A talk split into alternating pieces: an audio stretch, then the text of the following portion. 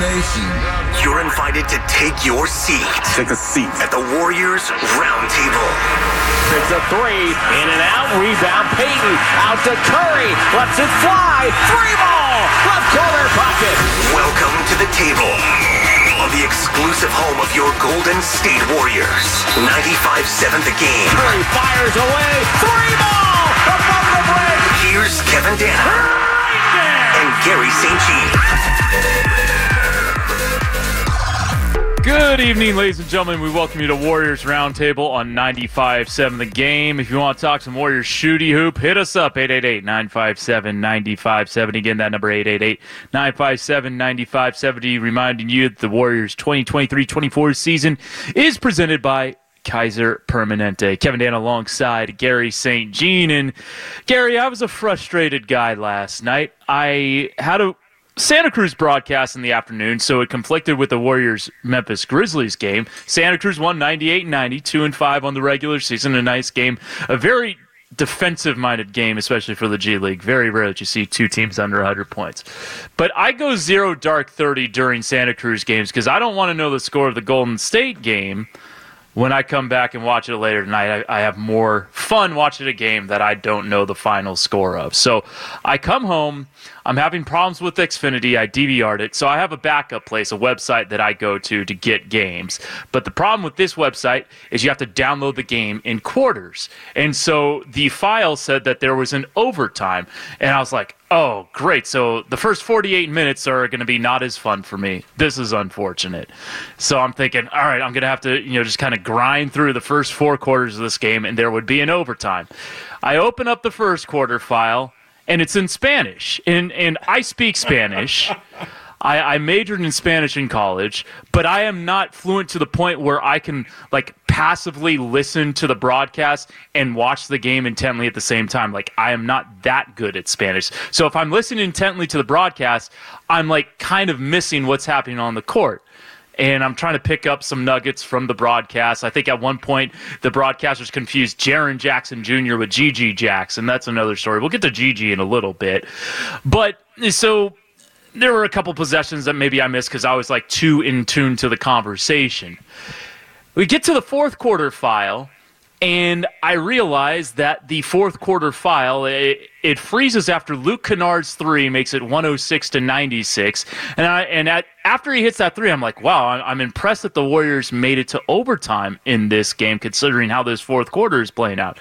Then I realized that the the rest of the fourth quarter file freezes, and that the extra OT file, the file that's labeled as OT, is really just the rest of the fourth quarter. So they didn't go to overtime, and they lost by nine to a team that was uh, didn't have a lot of guys, and it just made for a frustrating evening for yours truly, Garry. what a story, Kev! I got to tell you, during the course of 82 games, there's certain games that you just throw throw down the chute, just get rid of them, and to me, that was one of them. Uh, I had a similar story. I went to see the De La Salle Spartans uh, took my grandson William to his first game with my daughter Emily. Nice. And that was at 3:30. So I got home and there's like 10 minutes left in the game. And I'm saying, gosh, you know, they're going to win this. This is going to be a heck of a trip. They got all kinds of guys out. You played really well against Chicago and up in Milwaukee, and momentum is with you. And I get my clicker and I get on there and I go, You got to be kidding me. And now I'm listening to the to the number of three point attempts and the number of free throw attempts and I, and the turnovers and I'm going, "Oh boy, I've read this book before and this is not a good ending." Yeah, it was not a good ending. It was a 116 to 107 loss. And Garry, if I didn't tell you anything about the final score and just told you that Memphis was yeah. not playing Ja Morant, Steven Adams, Marcus Smart, Desmond Bane, and Jaren Jackson Jr. went like 4 of 20 from the field, what would you expect the final score to be? Well, you're going to be the uh, the man tonight because you're going to tell us all about these G League guys that played just terrific for Memphis. I I got to admit, I, I didn't know who these guys were.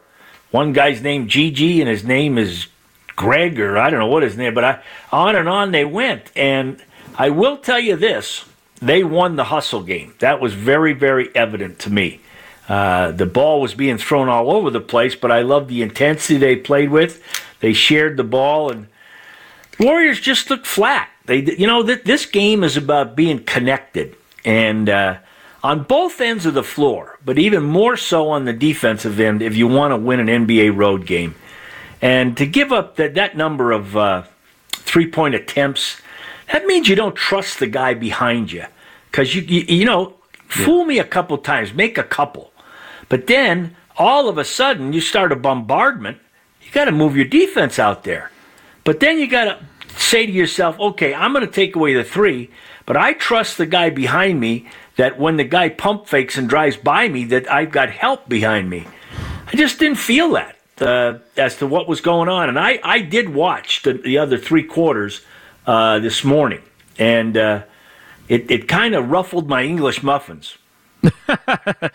it ruffled my English muffins as well. And I, I, I we're going to talk more about the defense because it, it has not been very good at all for Golden State. But I do want to talk about some of the guys on Memphis who killed the Warriors last yeah. night. Let's start with Gregory Jackson, GG Jackson the second.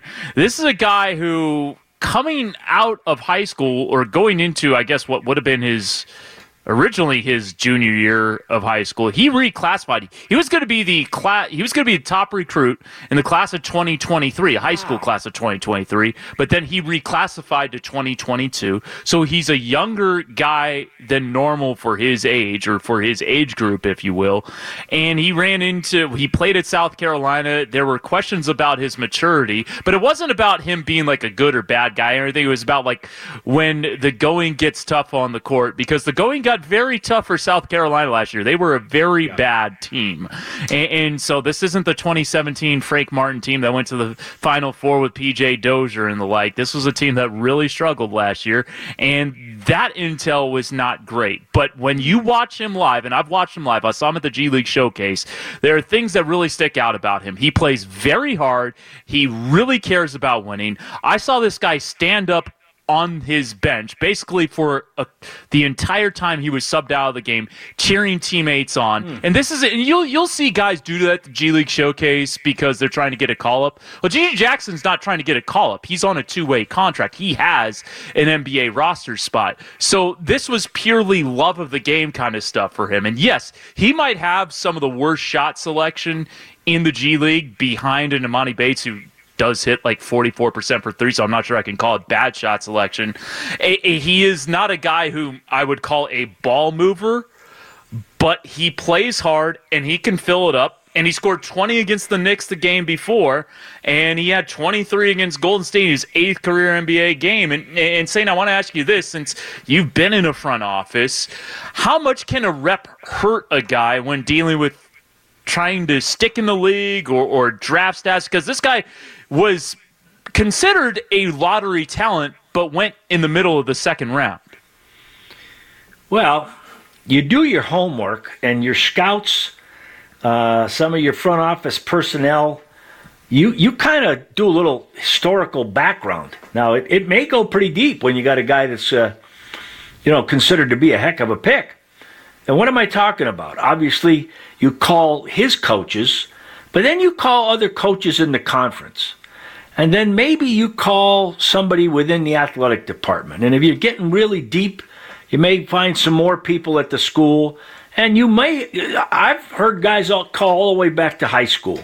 And uh, you, you don't want to make sure you, you don't miss. So character is a huge, huge factor in a, in a guy's success. I, there, there can be a guy that two guys are even in talent, but one guy's just got a huge heart and he competes and he plays the right way. He understands team play. Then you got another guy who's launching him, who's got a lot of talent, but you're saying, I don't know. Uh, I, I, that's a risk. I don't know if this guy can make it. And uh, so, with that said, there's a lot to be done. Now, Kev, I don't know if you saw it. That guy earned my respect. You want to know why? What? Did you see his interview with Ernie Johnson after the game? yes, I saw some of it. Yes. Let me tell you, when he had the headset on, and he started talking to Shaq, I thought he was talking to Santa Claus. He was so excited. He, yes, was, he was fired up. And then, you know, Charles was saying, well, how would you know who that was? Because all he was doing was mumbling. You couldn't even hear his name, you know, busting uh, Shaq's chops. And then Charles gets on there and he's asking him stuff. And this young guy is euphoric. He, he he's like, this is the coolest thing that's happened to me. So right then and there, I'm pulling for the guy because I, I loved it. So you get these stories of these guys coming up. I've told you the story about guys like Mario Elie and Vincent Askew. Yep. We brought them up years ago in like 1990. They went on to have 10 year careers, and you know uh, Mario had three championships. So you just need an opportunity, and can you capitalize on it? And are you playing with good guys? I'm going to give uh, lot of credit to to Coach Jenkins with Memphis. His team plays together, and they play hard, and they have purpose. And uh, I watched all those guys who are injured. I like watching guys, big time guys that aren't playing. Every one of those guys, whether it was Bane or Morant, they were all standing up. And take Jackson. He's four for 20, but he doesn't quit. He keeps on playing. And I want to say late game, he had a huge block on somebody. Yeah. Um, you know, and so I, I, I like the way they play. Their their seasons, you know, just scrambled eggs. There there so many injuries, but credit to them. They they played a heck of a game, and you're going to expound on these other guys. Uh, I think there's one other one that was G League guy. Yeah, there, there's a couple other Vince Williams Jr. and Jacob guy, Gilyard. yeah. We're going to talk about them in a little bit. We do got to take a break coming up, and we got a Tim Roye interview to get with to get to with uh, Golden State Warriors president and COO Brandon Schneider. That'll be coming up after the break. But first, Dub Nation, we want to let you know to finish out the regular season strong with buzzer beater mini plans. Packages include marquee matchups against the Lakers, Nuggets, Clippers, and more. Call 888 GSW Hoop or visit Warriors.com to learn more. So we're going to take a break now. Come back with that Tim Roye interview with Brandon Schneider on the other side of this timeout, right here on 95.7 The Game. Kevin Danna and Garry St. Jean are holding court You want answers? I think I'm entitled. You want answers? I want the truth. at the Warriors Roundtable. You can't handle the truth. Curry, screen by Draymond. Curry gets free for three. Got it. on 95.7 The Game. Now back to Kevin Danna and Garry St. Jean. Experience Enrique Iglesias, Pitbull, Mr. Worldwide, and Ricky Martin together live at Chase Center. Wednesday, January 31st. Don't miss their 2024 Trilogy Tour. Tickets on sale now at chasecenter.com. I actually have a friend going to that show. We welcome you back here. The Warriors Roundtable on 95.7 The Game. Kevin Ann alongside Garry St. Jean. Right now, we're going to play an interview that Tim Roye conducted with Brandon Schneider, Golden State Warriors president and chief operating officer. As they talk about 500 straight sellouts for the Golden State Warriors, among other topics. So without further ado, here's a Tim Roye interview with Brandon Schneider. Brandon, you know, when I first got to the Warriors back in 1995, there was an impressive, you know, showing of, of Warrior fans at that time going, you know, over to Oracle in Oakland and showing up. Even though the teams weren't that good, you could just tell that passion was always there. And I think we're going to see against the Dallas on Friday the, uh, I guess, the embodiment of that passion, the 500th consecutive sellout uh, for the Warriors. It'll be at Chase Center when the Warriors take on the Mavericks, and and just what what a night that is. It's it's there's only two other streaks that have been going longer in the NBA, and it's just indicative of of. Uh, how fortunate we are to work for, uh, you know, a franchise and a fan base that has this kind of passion for the Warriors and the NBA. I, Tim, I, I think that's really well said. Um, I've been I've been with the Warriors as long as you. You're one of I think like eight people that that have been doing this longer than me that still work for the Warriors.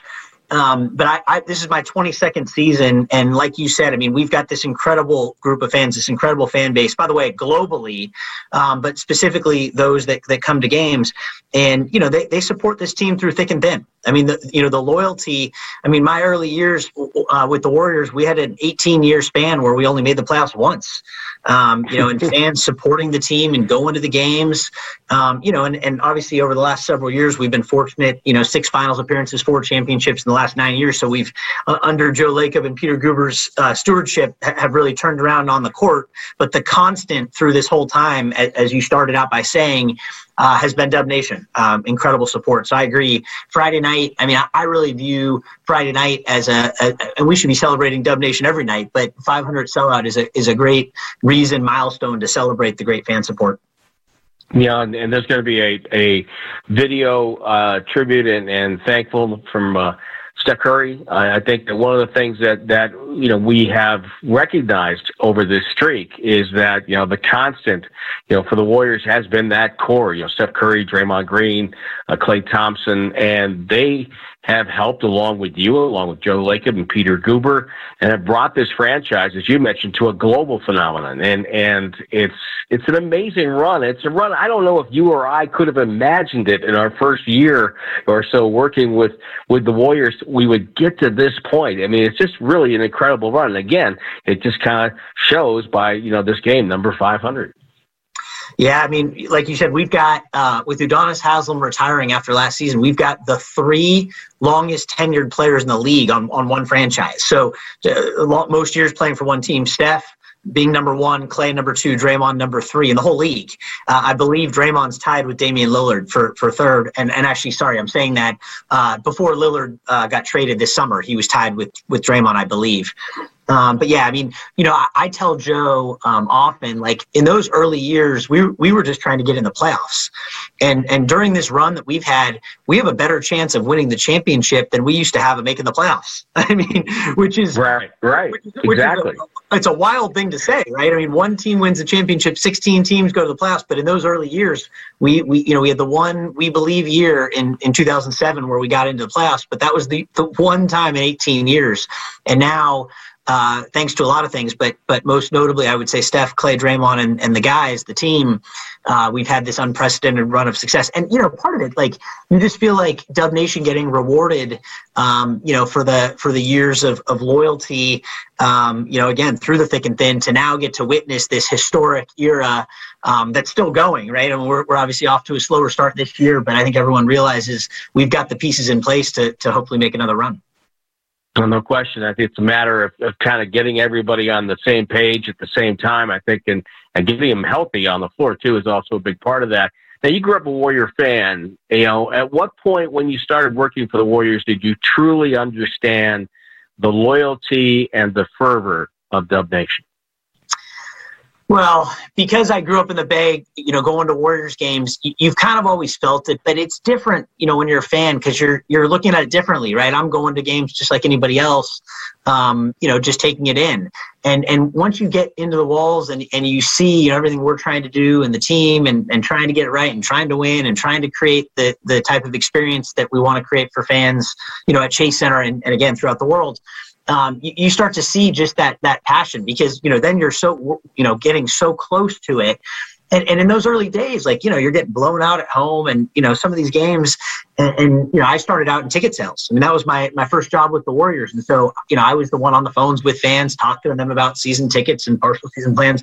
And you're just hearing like how much people care you know how important this team has been um, to the Bay Area. I mean, we always talked about you know in the early days there was you know two football teams, two baseball teams, and one basketball team. That's obviously changed over the years, but um, just having that that support from all over the Bay Area.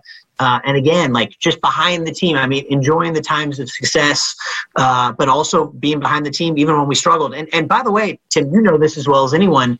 I mean, in those those early years when we weren't great, we still played well at home, uh, and and you have to, yes. you have to attribute that to the support from the fans, right? We we would struggle a ton on the road, but be uh, uh over 500 at home, even in the years where we weren't a good team. Employees will have a 500 sellout pin to wear during the, the game on Friday. And, and of course, we know Dallas is a good team, so it's going to be a good game uh, Friday at Chase. And, and uh, But it's all part of what Chase is doing right now. Madonna's coming, Bruce Springsteen's coming, Bad Bunny's coming. Uh, and there's a lot of things that go on at, at Chase Center. And again, that's all part of this growth by the Warriors and, and Dub Nation. The next time you come on the Warriors podcast later this year, we'll talk about uh, NBA issues and then we'll talk about Thrive City as well. Uh, that sounds like a deal, Tim. All right, great conversation there between Tim Roye and Brandon Schneider. And I'm looking at the longest all time NBA sellout streaks right now. Garry, and uh, his third longest active streak behind Dallas and Miami. Uh, they surpassed Sacramento earlier this year to have the third, fourth, fifth, sixth longest all time sellout streak. And their first uh, game one of this 500 straight sellouts, which will be Friday uh, uh, against Dallas, was December 18th, 2012. How long ago was that, Garry? It was so long that the Santa Cruz Warriors hadn't even played their first ever home game yet. so that's how long this spans. Uh, the 2012-13 season was my first season working in the organization with the Santa Cruz Warriors, and uh, man, just uh, incredible stuff done by the front office to to get 500 straight sellouts and the ticket staff, uh, ticket sales, and everyone involved. Well, you know, it makes me feel old because uh, I can remember when he started in the ticket office, Brandon, uh, great guy, and I, I always loved his energy, his smile. Uh, he, he had a real thirst to, to get better, and uh, I think he's done a terrific job as uh, as CEO. And uh, kudos to him, and of course, the ownership. And you know they've they've got a big team working, and they just don't take for granted because they've had great great teams that they're just going to sell out. They're they're out there marketing and, and talking to groups and uh, do a terrific job with that. And you know, it, it's not surprising to me. And I, you know, you mentioned the Kings; they have great fans. I was up there for five years. Some of these teams, uh, they play around with that stuff. You know, they say it's a sellout, and I don't think it is. Uh, now, I'm not going to point fingers at the other two that you mentioned. But uh, I, have been to I've been to those places, and uh, we could have had a couple busloads uh, come to the game. Yeah, well, speaking of Miami, it certainly wasn't a full house after uh, in Game Six of the 2013 NBA Finals after the Spurs went up five in the final 20 seconds. We'll say, we'll say Spot on, no doubt about it. let's uh, let's get back to the Memphis game a little bit because I do want to talk about some of those other guys that really hurt the Warriors on Monday night, and let, us talk a little Vince Williams Jr. This is a guy who I actually had a G League scout text me uh, a few months ago. He's like, "What are your thoughts on Vince Williams?" I'm like, "I can kind of see it, but I wasn't. I'm not a big fan." And the reason I wasn't a big fan of him was because he was kind of he's in the mold of a three and D kind of guy, like a long athletic wing. He's six six with a seven foot wingspan. But a key part of that of the three and D is the three. And when Santa Cruz was playing him, he was at like 24% from downtown. Couldn't hit the backside of the barn. I, I, he was 30% from three, but he was earlier earlier in the season. He was in the low to mid 20s from three, and like all right, I, I, I, just didn't quite see it if, if you're not hitting threes. And he wasn't exactly known as a great athlete, as I'm looking at my scouting report that uh, I collected on him, thanks to uh, Sam Vecenie of The Athletic.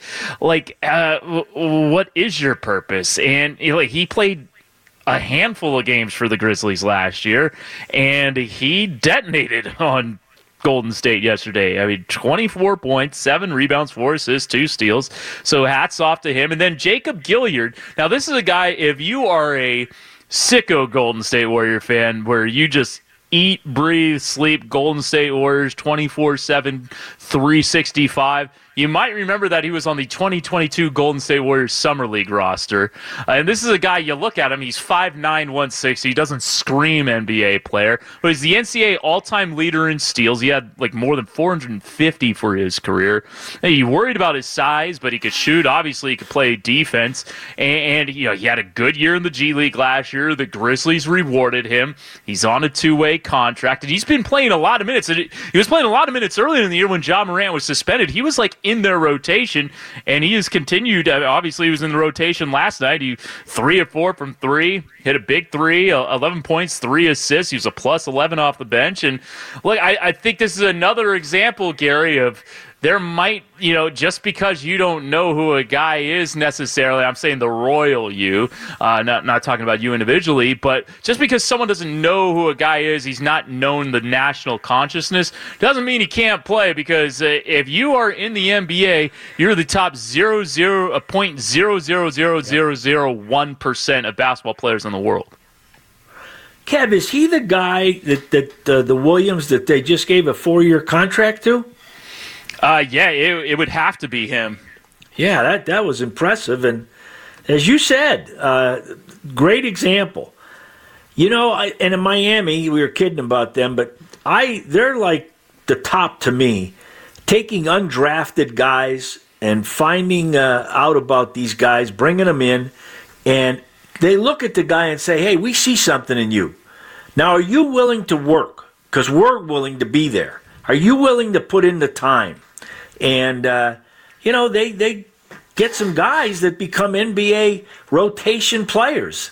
And so, to your point, when you're down there, you may say, geez, you know, poor me. I'm down there in the G League and it's not so good and all this kind of thing.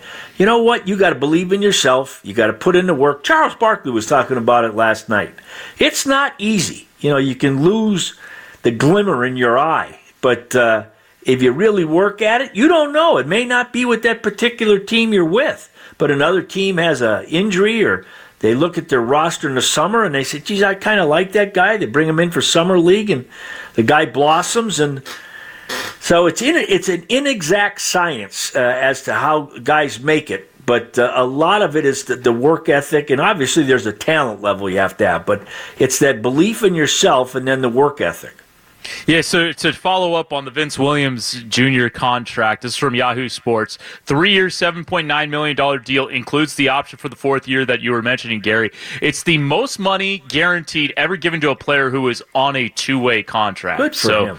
Yeah, no, good for him, and he certainly proved me wrong. Uh, he, he was he did not have a great year in the G League last year, but he was certainly great last night against Golden State. Good to see him get that money. So we've given our props to the Memphis guys. Let's get back to what ailed Golden State because uh, Steve Kerr has talked all year about two big issues. You've touched on them already, Garry turnovers and fouls. 19 turnovers last night, leading to 30 Memphis points. The Grizzlies plus 17 in points off turnovers. I was reading the Anthony Slater article on the game for The Athletic, and he characterized 13 of the 19 as careless turnovers. And against a team like that, you just can't have 13 careless turnovers. I mean, that's the game right there. Well, you and I tried to explain the live ball turnover, where Yeah. uh, I'm passing to you guard to guard, and our defender, your defender, just steps in there and, and steals it, and he goes, you know, 75 feet and he gets a layup uncontested, versus the ball that gets knocked out of bounds where you can recover on defense. And there were a lot of live ball turnovers, and that's just going to get you in big, big trouble. And what it does is it creates momentum for the other team. They're they're feeling good about themselves. Those those are big points, and then they get back and they're set on defense and they're digging in there, and you know it kind of just grows. It mushrooms on you, and uh, it's been a thorn in the side all, all year long. And uh, I, I think it was the was the Chicago game. I, correct me if I'm wrong, but the, the turnovers were really low. Yeah, And it was. and uh, you know I that game there. Boy, Kev, I enjoyed watching that game. You know, you look at Yeah. Chicago, and they've been really good the last 10 games or so. And uh, my gosh, they started out on fire. And I'm saying, oh, brother, they, you know, they, they, they just caught a hot team. But Yeah. boy, they just kept digging and digging, and they came back, and, you know, great job. And I, I like the way they played up in Milwaukee without Steph. They had a chance to win Yeah. a back to back. My gosh, I've, I've driven that one from Chicago to Milwaukee a lot, a lot of times, and in a blizzard, Yeah. it's not a lot of fun. no. And uh, hey, we're not we're not short cheesecaking this thing. Hey, they they got to take care of the ball. For, later on, we're going to talk about Utah. Yeah. I asked my son yesterday. I said, Greg, how the heck is Utah doing this? Because they're the hottest team in the West right now. Yep. And, uh, you know, we'll talk about their personnel in a little bit while, but I looked and they're taking care of the, taking care of the ball, and that that's a big stat. There's a correlation there. If you take care of the ball, you got a good shot to win. Yeah, no, you really do. I mean, the, the stat from the Chicago game 39 assists and five turnovers. Yeah, that was it. Good Yeah, job. Just Right on. Incredible stuff Oh. from Golden State in that game. I, I was listening to uh, the Hoop Collective podcast. Brian Windhorst, uh, Tim MacMahon, aka Band MacMahon, as they call him, and, and Tim Bontemps, and and one of the guys. Uh, yeah, no, great. They're great and very informative podcasts, and they really know their stuff. One of the guys w- was saying that second half of that Chicago game was kind of karma for the fans booing Jerry Krause, and I, I imagine you have some Jerry Krause stories. I mean, this guy was an architect of one of the best dynasties in pro sports history, six titles in eight years.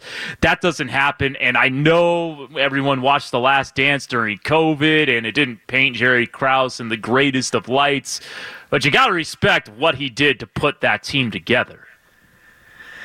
Well, I'll tell you what that that's the first thing, and you know what took place booing him. I, I you know I I listened to a lot of people. Stacey King was one of them, and you know on and on, just saying, "What are you doing?" And you know his wife was an elderly lady, probably uh, you know a huge night for her that she was able to represent him there with all those great guys.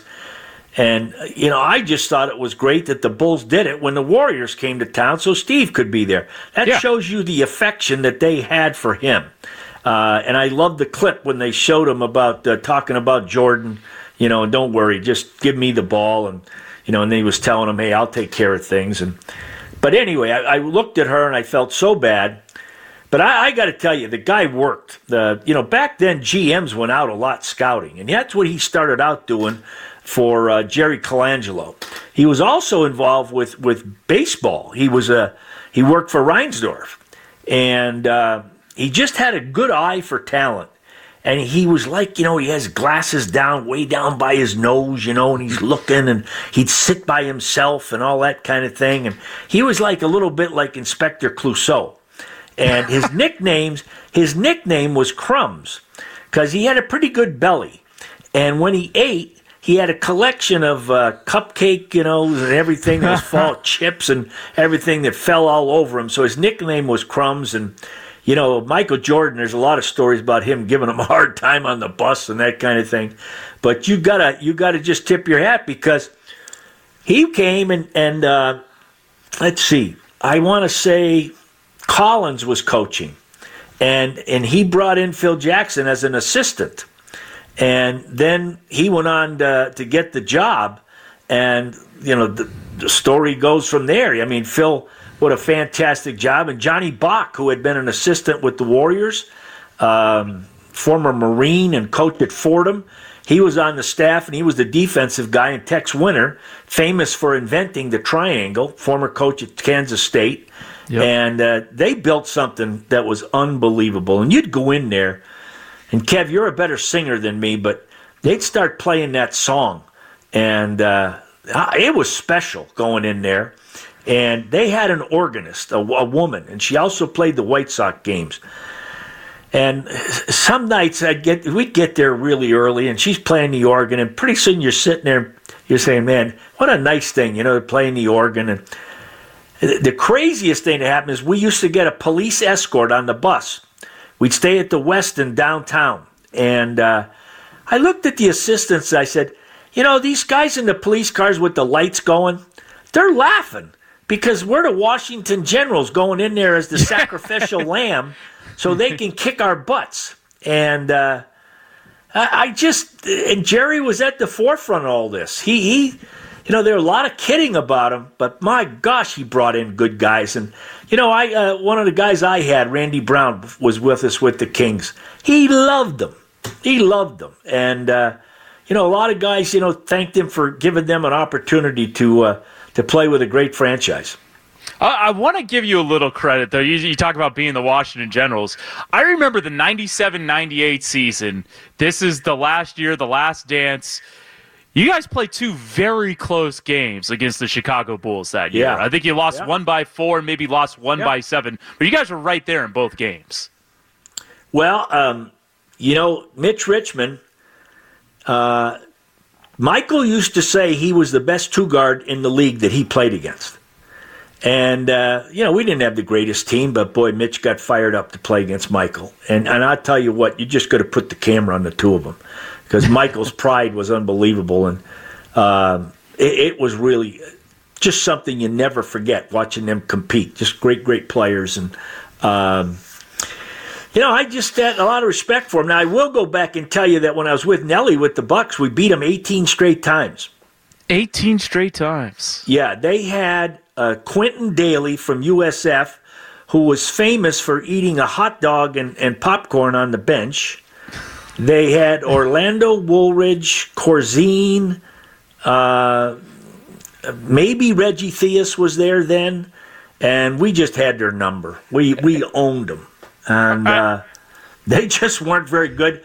And there was a lady, her name was Zelda, and back then the coaches ate in the media room. And I got to tell you, Kev, she would make a pie when Nellie was coming. Yeah. And and she might have made the, one of the best apple pies I've ever had in my life. Okay. and then we went on to kill him. I, I got to ask you, we, we got like a minute before another break, but what is more detrimental to your in game health? Eating popcorn and hot dog on the bench or smoking a cigarette at halftime like Vlade Divac used to do? Hey, I could tell you about a lot of players doing that. that that's that's when I first started. Um, I don't know. that just doesn't look good eating a hot dog on the bench. I I, I looked at that. I want to say Kevin Loughery was coaching then, maybe. Okay. And uh, he, he was a fiery Irish guy.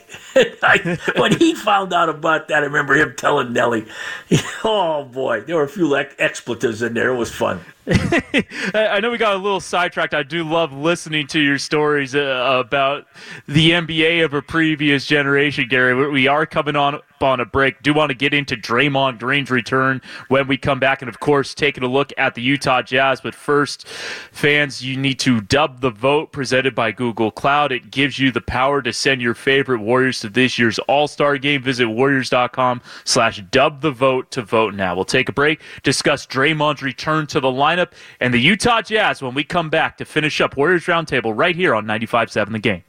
Each and every member of Dub Nation has a seat everybody would please take your seats. The Warriors Roundtable has returned on 95.7 The Game. Knocked it down straight on for about 28 feet. Now back to Kevin Danna and Garry St. Jean. All right, folks, let's take a look at our upcoming broadcast presented by Ticketmaster. Up next, the final game of a four game roadie for Golden State. They are in Utah to take on the surging Jazz. 5.30 airtime, 6 p.m. tip with Tim Roye on the call on 95.7 the game.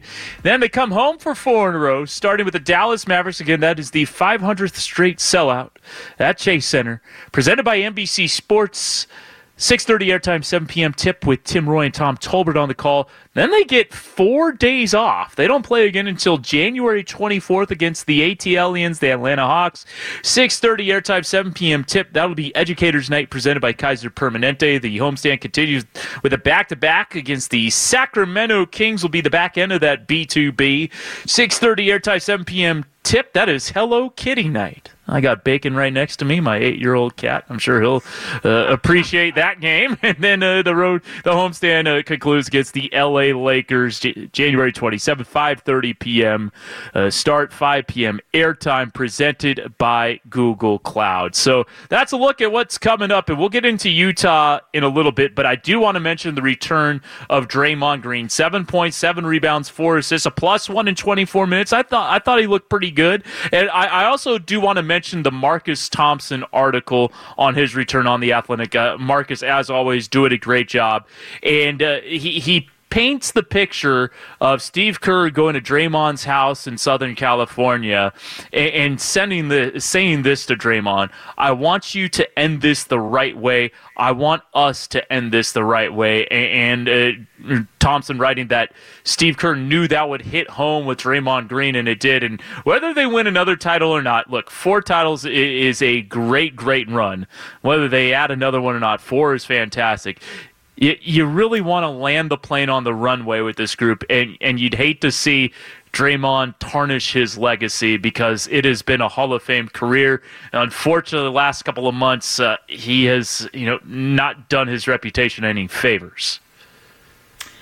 Well, Kev, I, you know, first in Steve uh, uh, praising Steve, you know, he had a, a heart-to-heart discussion with uh, with Klay, uh, you know, about playing with joy and, and just looking back at your career. And I think he's played a lot better since then, averaging about 17 a game and three-point percentage is up. And it's going to take time for Draymond to get going here. And I didn't know about those four days off, and you know that's really going to help him just having him around, his his uh, competitiveness and his knowledge on defense and his communication on defense, that's going to help the team. And uh, so I, I, hope for everybody that uh, he gets back to playing some real solid basketball and and help the Warriors win. And you know, Kev, this this is a topic that uh, has been in the forefront. I've been long winded tonight, and I've done a lot of these shows. And the reason I did it is I didn't want to talk about the bad play in Memphis. So me going on about the past about the NBA, that was my way of getting the heck away from that game. well, you did a good job, Garry. but uh, yeah, no, it, Draymond, it is great to have him back in the fold. And look, uh, you, you, mentioned those four days off in between just to, to get him a, around the team a little bit more. Look, it's probably going to take him a handful of games to, to really get going. It, I mean, if you can when he's been on the court this year, Draymond Green has still been a very good player. So, look, there is still plenty in the tank for Draymond Green. So we mentioned the road trip continues against the Utah Jazz, and uh, this is a team, and you, you touch on it a little bit, Garry, with uh, you know your your conversation with Greg about the Utah Jazz. They started ten and eighteen. They looked completely dead in the water. They're twelve and two since they're two games above five hundred. Wow. They beat Indiana, which obvi- which albeit didn't have Tyrese Halliburton, beat them by 27 points.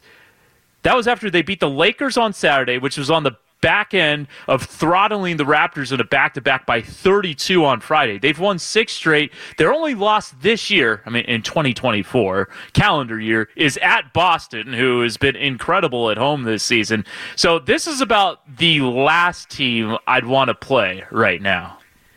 Yeah, you know, I, I don't have a pulse on this, but I don't even know who this Fontenecchio is or something like that. He's a three point shooter. Simone Fontecchio. Okay, so Kessler was on the USA team this summer. Yeah. He's getting about 12 minutes a game after coming back from a from a good injury. And then they, they benched uh, Horton Tucker, and the rookie George hardly plays anymore. And Clarkson's coming off the bench. And I'm looking at this thing and I'm saying, you know, Markkanen's not playing as good as he did last year. And I'm like, how's this all come together? And, uh, you know, I, I just give all those guys a lot of credit and their coach a heck of a lot of credit. I've told you before the coach played at Williams, yep. and uh, in in Massachusetts, up in my neck of the woods, and he was a heck of a player and uh, they've done a fabulous job there. I, all credit to them. I I've been really really impressed. You know, I'm, I'm, looking at the box scores and I'm saying, how are they getting this done? But just a terrific job, and they're going to be hard to beat. That you talk about Denver's altitude going in there is not easy either. Yeah, I was actually just in Salt Lake City last weekend with Stanford women's basketball. They played at Utah, which is a top 20 team. Stanford won a close one, but you know, players were mentioning it to me, coaches who had played there before mentioning it to me that like the altitude is no joke at Utah. You, you think about it with Denver, but Utah is, is high up there as well, so that is something to consider. And another thing is they've always had really good fans, and they have fans that get after you. Oh, they're legendary. I mean, yes. You know, you think of guys like Maxwell in Houston that got into it with the fans there, and there's been a lot of guys that have a had a little conversation with the fans. They're they're really close, and you're the only thing in town, so they they really back their team, and you know they've they've had a tremendous teams there for 20 years during the Malone and Stockton and Sloan era, and. Uh, they're impressive what they're doing. I, I give them a lot of credit. So, so what do you think Golden State needs to do to, to defeat Utah and this road trip right? Because this is going, they're going to be climbing uphill uh, on Wednesday, that's for sure. With the way Utah's playing, this is not going to be an easy game. Well, you do know that there's a lot of pride, and you know that the Warrior guys will come out and play hard. Now it's about playing smart, taking care of the ball, and, you know, this is repetitive, but not putting these guys on the free throw line and guard the three point line, and enjoy defensive stops and get in the open floor and uh, capitalize there. Uh, there's a team there. You know, I, I always talk about being a coach as a teacher, and the players are students. And I would have gave the team an A and probably a B plus for the Chicago and Milwaukee game. And then I'd have to fail them on this uh, Memphis game, giving them I'm going to be nice and give them a D minus. But don't show me that you can play like you did against Chicago and Milwaukee and then come out and play like that. There, there's yeah. there's just no excuse for it. You you can't make the, enough excuses for it. So there's pride, there's championship guys, and I think they're going to come out and play a game. And frankly, if they play well, they can win. Yeah, no, I mean they can win for sure. It, it's just it's going to be a tough one. I remember last year when they went to Utah. That was one of the most heartbreaking losses of the season oh, last year. I remember that. Up too. for late. And you mentioned Simone Fontecchio. He had the game winner in that one after just a really bad turnover. I believe it was Jordan Poole, if I remember correctly, just leading to a, a layup to, to, lose that game at the end. By the way, I do want to mention uh, Jokic Embiid going at it tonight. This has been just a, an incredible battle. Uh, Embiid, 41 points and 10 assists. Ooh. It looks like uh, the Sixers are going to win that game. They're up nine in the final 40 seconds. Uh, we got time for for one more thing uh, to, to cover. Garry, got a couple minutes left in the show. This is the halfway point. The Utah game is game 41 of the 82 game regular season. If they want to have an improved record over last year, they're going to have to go 27 and 15 in their final 42 Ooh. games. So, like that that that's doing a lot of work, but but uh, what are your second half resolutions for Golden State? Well, I, I, guess it's the vets carrying them and, and setting the tone and, and talking to the young guys about, you know, making good decisions with the ball and playing good defense. You're, you're blending in, you know, two rookies and, you know, some guys that don't have a lot of experience. Uh, I feel bad for Mobley and, and uh, you know, I, I, see an uptick. And, and I've been critical of both Wiggins and Kuminga, and I, I see some positives there. And, and they've got to keep playing with that intensity, their defensive presence, and uh, th- you know it's not insurmountable to get this done. I, I the West is, boy, is going to be really, really tough, and uh, th- there's going to be two or three teams that are not going to make it that probably are going to win close to 40 games, and that yeah. just goes to show you how good the West is. Yeah, no, it really is a tough, tough conference. Well, hopefully the Warriors can end the road trip on a positive note and then start the homestand out nicely with their game against Dallas on Friday. That'll do it for us, folks. For Garry St. Jean, I'm Kevin Danna. Big thank you to Mark Grandy behind the glass. Working the show for us behind the scenes. Big thank you to RC Davis and Marika Cleto on the Golden State Warriors side of thing. And for Brandon Schneider joining Tim Roye. That'll do it for us tonight, folks. We'll talk to you next week right here on 95.7 The Game. You've been listening to the Warriors Roundtable. Curry brings it through, one hand three, up and good. On the exclusive home of your Golden State Warriors. That playful and nailed it. 95.7 The Game. For tickets, call 888 GSW Hoop.